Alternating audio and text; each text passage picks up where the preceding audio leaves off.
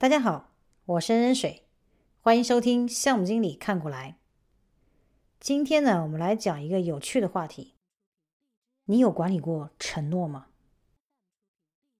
首先呢，我们先来看一个故事。A 公司呢，最近承接了一个十二个月的智慧园区的项目，但是由于这个项目的进度要求十分具有挑战性，所以呢，公司委任 Patrick 作为项目经理之后呢，并且承诺，如果 Patrick 和项目组可以按时通过客户的验收。那么公司便会额外奖励整个项目组。Patrick 呢可以说是临危受命，很是感激公司的赏识，所以他承诺尽最大的可能来完成这个项目。为了让项目顺利的开展，Patrick 主动加班，制定了详细的项目计划，并且根据这个详细的项目计划。进行了工作的分配和进度的安排，但是呢，项目组听了 Patrick 的计划安排，却怎么也高兴不起来。资深程序员 David 私下就在嘀咕：“那是他的计划，想要十二个月完成本该两年的项目，我只能祝他好运喽。”所以你看，尽管 Patrick 身为项目经理认真而努力，但是呢，他也不应该自作主张。他的计划呢，软磨硬泡的，算是布置下去了。但是你听听，那个资深程序员的言外之意，也表明了他自己的立场。主观上呢，David 肯定是不接受的，但是客观上呢，还是会做的。那么，至于最后能不能达成项目目标，那可就不关我的事儿了。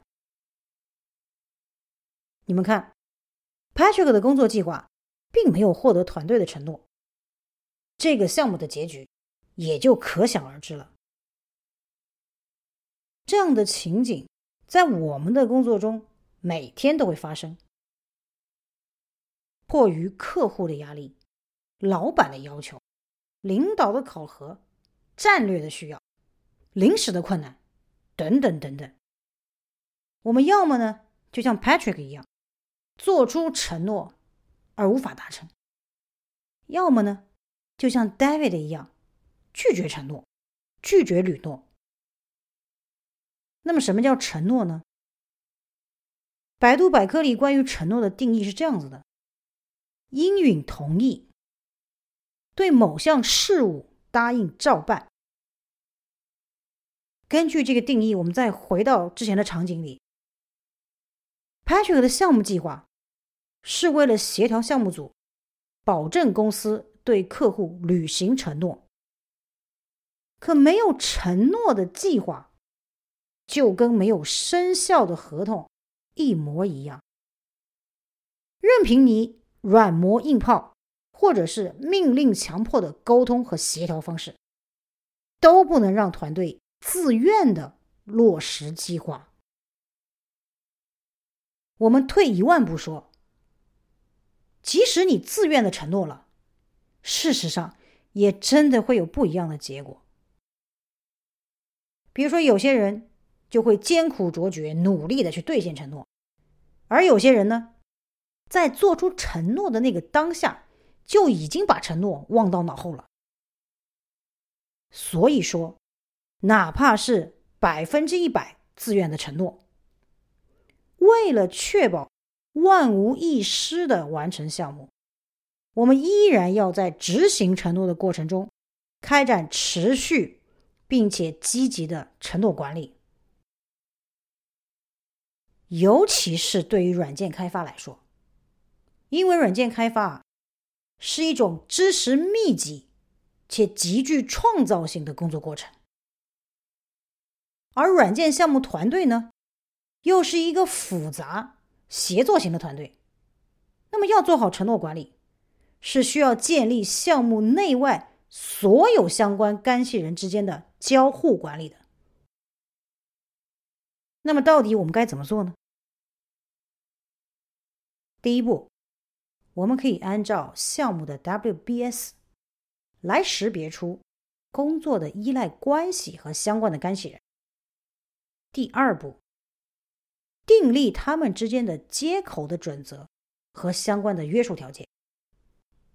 第三步，基于需要承诺的事项，进行公开而透明的沟通和协调，因为只有这样公开而透明的环境，才会提升承诺在大家心中的重要程度。这样做可以大大的来增强。承诺履行的更大的可能性。最后一步，为了确保相互之间的一致理解以及承诺的一个可信度，我们还需要在项目计划的基础上形成非常详细的干系人交互计划。当我们完成了以上四个步骤之后，整个团队就已经对工作。进行了全面而深入的思考，这个时候做出的承诺，才是具有信服力和可操作性的。还有一点需要特别强调一下：项目计划、干系人交互计划这些呢，都是站在项目的角度开发的计划。那么对于项目成员来说，是很难直接把这些计划当做工作的一个指导计划的，也就是。个人的一个计划来使用的，所以呢，我们还要再想一步，如何让承诺真正得到每一个人的认可，还需要将项目计划、干系人交互计划进行转化，转化为每一个人的个人履诺计划。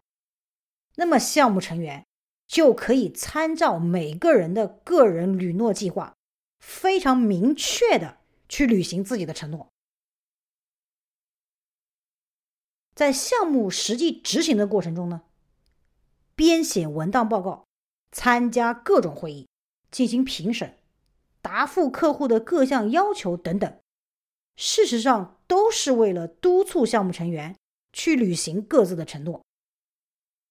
同时呢，项目经理还需要定期识别尚未满足的承诺，以及。如果这些没有满足的承诺一旦无法被满足，会产生的重大风险。为了响应各种市场的机会、客户的需求、最终用户的需求，还需要和干系人沟通协调内外部承诺的可能的变更。你一定碰到过这样的情况：产品经理跑过来说：“哎。”三天加个新功能，做不了。我反正跟你说了，用户的需求必须做。我也跟你说了，做不了。最后呢，闹到了领导那里，各打五十大板。为了息事宁人，双方都只能说：“哎呀，我们没有沟通好。”这样的场景，你一定司空见惯。很多人认为这是沟通的问题，但是这个结论根本没有踩到点子上。职场上的沟通协调远没有你们想的那么的高深莫测。那么，之所以令管理者们常年头疼，是因为既有的沟通协调方式，并没有能够让所有的项目组成员自愿的做出承诺，去履行承诺。开头我们讲的那个案例中的 Patrick，他是自愿的向公司做出了承诺，所以他才会认真并且努力。而资深程序员 David，他是被迫承诺的，他就会觉得关我什么事儿。David 的做法看似很圆滑，但他却没有意识到。即使你是被迫承诺的，那也是做出了承诺。只要你没能履行，那么伤害的就是你自身的职场信誉。所以说，各位 David，承诺真的不是小事，请你们根据我们今天所讲的承诺的方法，一定要在工作中拿回承诺的主动权。我是恩水，感谢收听项目经理看过来。